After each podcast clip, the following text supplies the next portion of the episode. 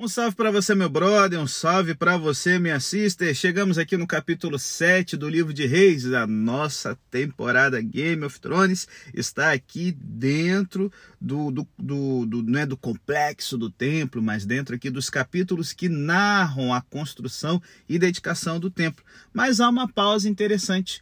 No meio da descrição sobre como foi feita a casa de Deus, nós temos aqui uma inserção sobre o palácio de Salomão e a filha do faraó. Bom, gente, é, é, muito assim interessante que no meio dos detalhes do templo vem uma sessão sobre né, o palácio de Salomão e uma outra referência ao filho de Faraó, rapaz. E cronologicamente, tematicamente, Parece que esse verso, essa citação, pertence melhor ao capítulo 9, verso 10, que diz que os dois edifícios levaram 20 anos, ou seja, a soma de 7 anos para o templo e 13 anos para o palácio. Só que, como eu já falei aqui nos outros episódios, a sua colocação aqui serve como um contraste, levantando questões quanto à piedade de Salomão. Seu compromisso de construir um templo para Jeová é indubitável, louvável, mas foi simplesmente o componente religioso de um centro nacional monumental de templo e palácio, sendo este último maior e combinando o templo com o templo, né, em grandeza. Hum. A construção do palácio exigiu a extensão do trabalho de corveia, né, que são os trabalhos forçados da população civil, e mais pagamentos para Irã, o rei de Tiro, que elevou o custo todo nas costas da população em geral. Embora o seu tamanho maior seja compreensível devido às atividades que aconteciam no palácio, a localização da descrição e menção da filha de Faraó no verso 8 sugerem que algo não está certo. E aí, gente, o contraste é expresso intencionalmente pela estrutura da frase hebraica, numa forma de quiasmo, que vai do verso 38 do capítulo 6 ao verso 1 do capítulo 7. E eu sei que essa ideia é obscurecida por causa da divisão de capítulos, que é muito posterior, certo? É, quando as Bíblias vão ser divididas por capítulos e versos e um título será colocado. Só que não há divisão de parágrafo no texto hebraico, certo? E aí a Bíblia fala o seguinte: e a casa foi concluída de acordo com todos os seus assuntos e especificações, e ele a construiu em sete anos. E sua casa, que Salomão construiu em treze anos e completou toda a sua casa, eu estou assim botando a ideia literal de como estaria no hebraico, tá certo? E aí o que acontece? A estrutura quiástica ela continua com a seguinte descrição na ordem inversa do capítulo 6, portanto, comparando os dois edifícios. Primeiro temos as, temos, né, as estruturas construídas com cedro, versos 2 a 8, e depois detalhes de pedra de alta qualidade, versos 9 e 10, concluindo com uma combinação nos versos 11 ao 12. E aí então, o verso 2, que descreve o palácio da, da, do bosque do Líbano, né, separado da residência de Salomão, esse palácio é tão alto quanto o templo, porém ele é maior quatro vezes mais, tá certo? O seu nome se encaixa por causa do. É, o seu nome é dado né, por causa do grande número de colunas de cedro, embora a estrutura geral não esteja clara sobre como essas colunas eram distribuídas. Uma área pública importante era o Salão do Trono, ou Salão de Justiça, aonde Salomão deveria julgar, como descreve o verso 7. E, gente, a qualidade de todo o complexo, incluindo residências para Salomão e para a filha do faraó, corresponde à do templo.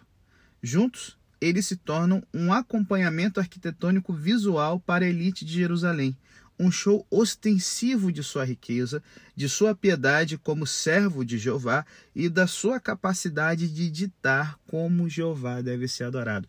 E é aqui que mora o perigo, rapaz, é aqui que mora o perigo. Quando Salomão coloca o templo como um anexo do palácio real, tá certo? Ele aqui está dando a entender de que vai chegar o momento em que o rei vai dizer como as pessoas devem adorar. E a gente já vai ver mais ou menos como essa coisa bizarra detona tudo, ainda em vida de Salomão e de uma forma mais clara quando vemos o rei Jeroboão mudando a adoração no reino de Israel.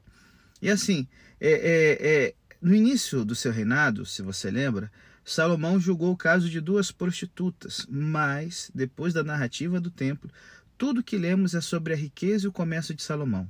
A tendência para um maior interesse em símbolos de status do que em fazer justiça é vividamente expressa na crítica de Jeremias a um rei davídico posterior, Joacás ou Salum, que era filho de Josias, e Jeremias diz o seguinte para ele: Isso faz de você um rei ter mais e mais cedro? Seu pai não comeu e bebeu? E ele fez o que era certo e justo, e então tudo correu bem com ele. Ele defendeu a causa dos pobres e necessitados, e assim tudo correu bem. Não é isso que significa me conhecer? Diz o Senhor. Está lá em Jeremias 22, verso 15 e 16. É, gente. O palácio de Davi havia sido construído de cedro, mas o de Salomão é mais e mais.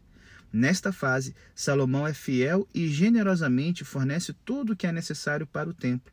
Mas o posicionamento da descrição do complexo do palácio no meio do relato do templo é uma maneira pelo qual o escritor aponta para as sementes da destruição presentes no início da adoração do templo. Sementes que deveriam portar seu fruto venenoso em injustiça, opressão e apostasia. Então se liga. A justa posição do templo e do palácio traz ao leitor hoje um lembrete das questões e tensões que surgem já que vivemos em um mundo que está longe do que Deus pretende. Como a confiança em Deus influencia padrões de vida e questiono o que é apropriado para a minha posição na sociedade. Como isso está relacionado ao culto público e ao envolvimento financeiro necessário. Esta passagem não fornece respostas, mas pelo menos nos leva a ver as perguntas. Os capítulos subsequentes fornecem mais iluminação à medida que lemos tanto a piedade de Salomão na dedicação do templo, quanto a impiedade de suas futuras ações reais. E aí, né? É, bom, talvez assim, pausa, respira, pensa, né? Nossa, será que eu também tô assim e tal? E aí vamos continuar então? Vamos lá, os versos 13 a 51, nós voltamos então à descrição da construção do templo. E depois de descrever itens construídos a partir de pedra e depois madeira, alguns cobertos de ouro, o narrador se concentra no bronze e no ouro, certo? Ao longo do texto, Salomão toma a iniciativa como rei. Ele se volta novamente para Tiro, recrutando é, é, é, Irã, né, de 28 anos, um metalúrgico, um, um, um de metais cuja mãe é israelita.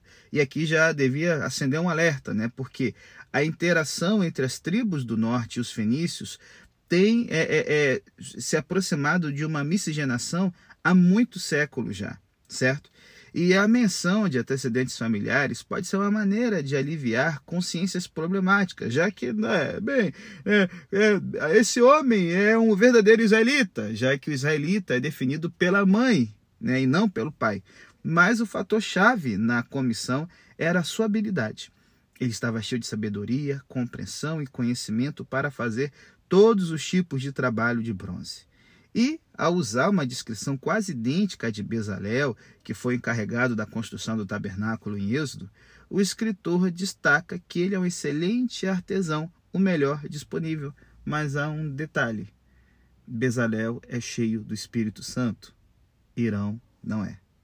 Então nós vemos ele começando, né, as suas habilidades metalúrgicas, né? E nós vemos então os versos 15 a 22 descrevendo os dois pilares de bronze que eram preeminentes na entrada do templo, com uma altura total de cerca de 3 quartos da do templo, 10 metros de altura, o que é o equivalente a três, um prédio de três andares. Os capitéis, que são aquela parte de cima né, dessas colunas que são bem elaboradas e bonitas, eles eram dominantes, com decorações de romãs e lírios, que eram símbolos comuns da fertilidade da terra. Pilares livres como esses aqui são conhecidos em várias estruturas fenícias e assírias e comum a todas as interpretações é a representação de força e poder. Várias sugestões foram feitas sobre os nomes e o significado dos pilares. Jaquim significa ele estabelece ou defende, e Boaz, nele a força, ou pode haver força nele. Uma proposta é que cada palavra comece com uma inscrição mais longa, por exemplo, é ele, Jeová, que estabelecerá o trono de Davi, e, na força de Jeová, o rei se alegrará. No entanto, é, quando a gente lê a, a, os dois pilares da direita norte para a esquerda sul, que é como se lê no, no hebraico, né? A gente teria a ideia de pilares da terra, certo?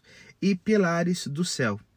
Isso tem o mérito de complementar outras imagens cósmicas na arquitetura. E como eu já comentei aqui no nosso podcast, é, há uma referência ao Jardim do Éden, da gente ter tantas palmeiras, flores, lírios e romãs adornando o interior do santuário, tá certo? E não tem como você não pensar no Jardim do Éden sem pensar na criação do mundo em sete dias.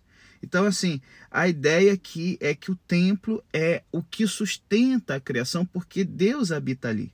Um fenômeno cultural contínuo e generalizado é o uso de pilares altos na entrada de grandes edifícios, comumente apoiando uma saliência, como no caso da arquitetura grega. E a ideia é transmitir a todos que entram uma imagem de poder e estabilidade. E, gente, nunca se esqueça: a arquitetura envolve simbolismo e beleza, bem como função e alguma mensagem que quer ser passada. Em seguida, né, nós vamos agora não para coisas arquitetônicas, né, mas para utensílios do templo. E nós temos o mar de bronze, no verso 23 ou 26, que é um recipiente de água muito grande, separado das dez bacias de bronze, colocadas em dez estandes móveis de bronze. O nome e o tamanho, tá certo? É, é esse mar de bronze tem metade da largura do templo, cerca de 4 metros e meio dão-lhe destaque muito maior do que apenas fornecer água para a lavagem. A ideia de mar né, é uma imagem generalizada do Mediterrâneo Oriental de seu lugar do caos ameaçador, um lugar de onde vem a besta Leviatã. No épico é, fenício da cidade de Ugarit, é, por exemplo, nós temos Baal com a ajuda de Anat, é, é, tendo que derrotar e matar o deus Iam, que é o mar, né? Iam é a palavra hebraica, cananeia, para mar. E esse deus Iam é uma cobra com sete cabeças, e Baal tem que derrotá-lo antes de ser entronizado como o rei dos deuses. Em contraste com Baal, Jeová reina supremo sobre as águas ou sobre o mar. Enquanto para as culturas circundantes, circundantes né, a referência era principalmente ao reino físico do mar e inundações ou águas, ou águas furiosas que o homem não consegue controlar, no Antigo Testamento, as imagens abraçam a vitória de Jeová sobre o faraó no mar, no momento do êxodo, e, portanto, na profecia e oração, a sua libertação ela é lançada como no futuro também, quando Jeová também vai vencer o caos e instaurar o seu reino. É interessante que é no, no, nas águas, né, no mar, que começa também a obra da criação, né, no segundo dia, ou seja, na mão de Jeová, o mar pode ser um lugar de onde a vida surge. Jeová bota ordem no caos. E o mar, então, não é um inimigo a ser derrotado, mas parte da criação que serve a Deus desde o início do mundo. Da mesma forma, gente, Jeová é soberano sobre as forças do caos na história que ameaçam a ordem. Então, assim, o mar lembrava visualmente é, aos adoradores do domínio de Jeová sobre toda a criação a imagem de força reforçada pelos doze touros em grupos de três voltados para cada direção da, da bússola. Né? Talvez, quem sabe, os touros simbolizem as doze tribos, mas isso é incerto. Os quatro pontos cardeais da bússola simbolizam toda a criação e os touros simbolizam força e virilidade nas culturas antigas. Então, os ouvintes exilados que sentem que as forças do caos venceram, são encorajados a imaginar a cena, mas também se lembram de que o mar de bronze foi feito em si, é, é, é, não é a realidade que simboliza. Ao contrário do artefato humano, a verdade para o qual ele aponta não foi destruída. Jeová governou toda a criação antes do trabalho de Irã e ele continua a governar mesmo depois da destruição do mar de bronze. E olha, gente, séculos depois, a igreja cristã enfrentou um tempo de turbulência com perseguição. Em uma visão, João viu duas imagens de um mar. Primeiro, ele viu na frente do trono celestial o que parecesse um mar de vidro, claro como cristal, e no centro, ao redor do trono, haviam quatro seres viventes. A alusão ao mar do templo é um lembrete de que Deus reina supremo e soberano sobre o que os outros podem ver como caos ameaçador da história. Mais tarde, João viu outro, outra, outro jogo de imagens de mar, né? É, é, é, usando as potentes imagens do Oriente Médio do caos. A besta do Apocalipse 13 sai do mar, mas após sua derrota, no novo céu e na nova terra, não haverá mais nenhum mar. Ou seja, não haverá mais nenhum caos que seja uma fonte potencial de ameaça para o povo de Deus. Por isso que no Apocalipse eles podem cantar: Santo, Santo, Santo, todos os santos te adoram. E eles agora lançam suas coroas douradas ao redor do mar de vidro, e querubins e serafins se prostam diante de Deus, dizendo: Aquele que era, que é e que sempre será. É, gente. A adoração a Deus envolve a atividade, e, portanto, vários implementos de bronze são listados. Eu já voltei aqui para o templo, tá? É, antes que você fique só no Apocalipse aqui, vamos fechar o nosso podcast. Então, assim, é, é, é esses é, é, elementos de bronze são lançados em um local aonde trabalhar com eles seria mais adequado, né? um lugar onde tivesse argila para poder fazer os moldes. Aqui a gente vê aqui nos versos 46 e 47. O trabalho habilidoso de Irã os torna objetos de beleza, bem como de utilidade, e os detalhes decorativos mencionados várias vezes são para trazer beleza a algo que deve ser útil. Os estandes móveis tinham leões, touros e querubins, grinaldas de trabalho martelado e palmeiras. Além de tudo isso, o próprio Salomão fornece itens, né? O uso de seis vezes de ouro, destacando o esplendor, é, é, é, nos diz que Salomão está se empenhando de botar algo que seja belo, e, e, e de qualidade. E no final, verso 51, nós vemos os itens preparados com antecedência por Davi, né? E quando você compara o que Salomão deu com o que Davi deu, a impressão é que as coisas, os, os presentes de Davi são menores em comparação com o investimento de Salomão. E agora, tudo está pronto para levantar a arca e dedicar o templo. O templo e o mobiliário são grandiosos e esplêndidos, possibilitados com a ajuda pagã em suprimentos e artesanatos. E acho que aqui está um estudo de caso em contextualização, certo? A gente percebe aqui o processo pelo qual a fé e a vida do povo de Deus estão relacionados no contexto de sociedade, de cultura em que eles vivem. Olha, se liga aí.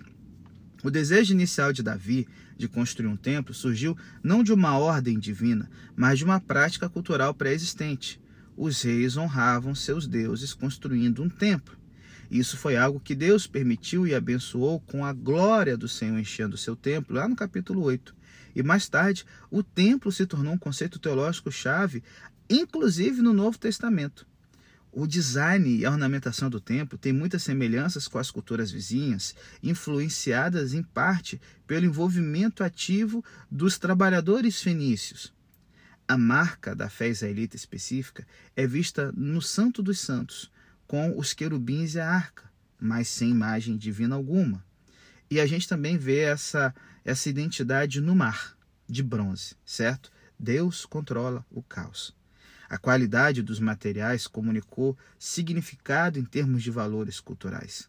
E, gente, o simbolismo e a imagem é, das é, que marcaram, é, que caracterizaram o templo, foram tiradas é, é, é, da cultura da época. O seu significado vem é, é, é, não só ali da, da ideia bíblica, mas da mitologia pagã que havia na época também, assim como os símbolos de palavras na linguagem derivam seu significado da cultura em que são usadas e que normalmente não é a cultura judaica ou cristã.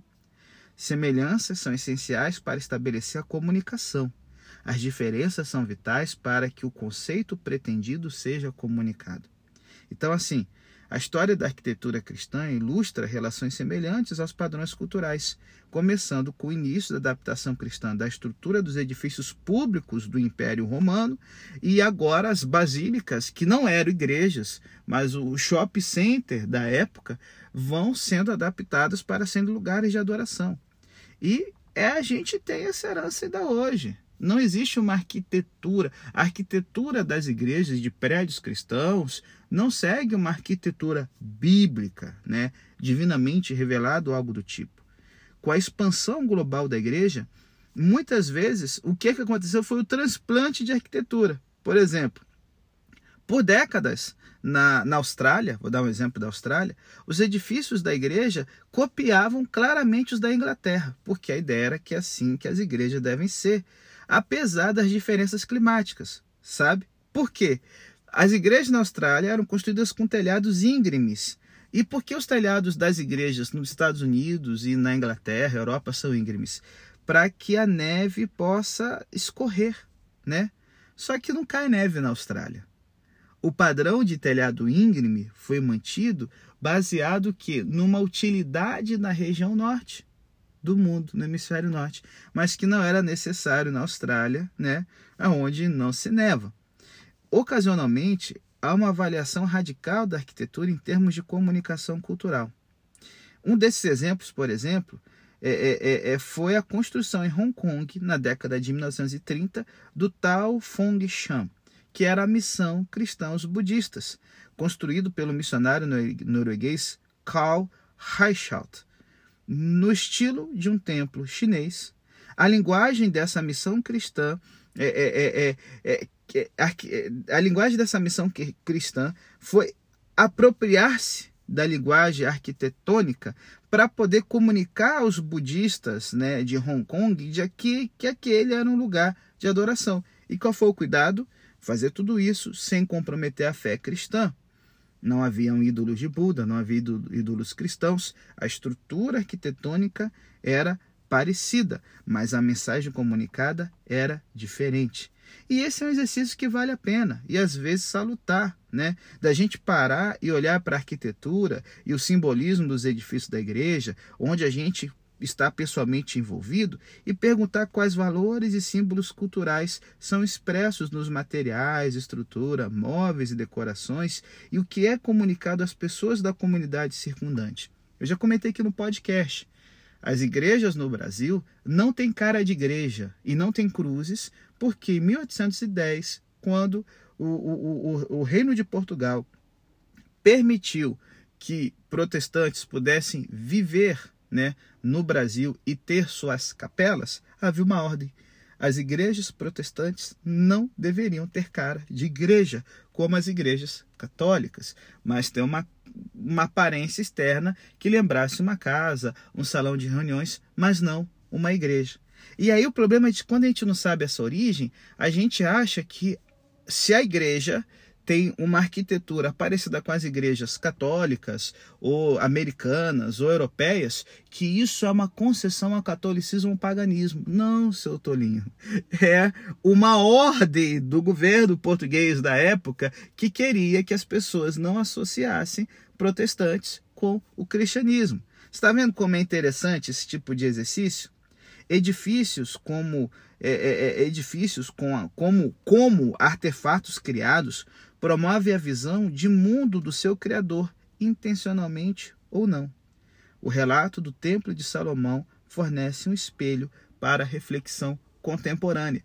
E pensando que você é um edifício, né, aonde o Espírito Santo habita, o templo de Deus, a pergunta que fica é: você parece com as pessoas que te cercam, mas tem um conteúdo diferente, é no conteúdo que está a verdadeira diferença.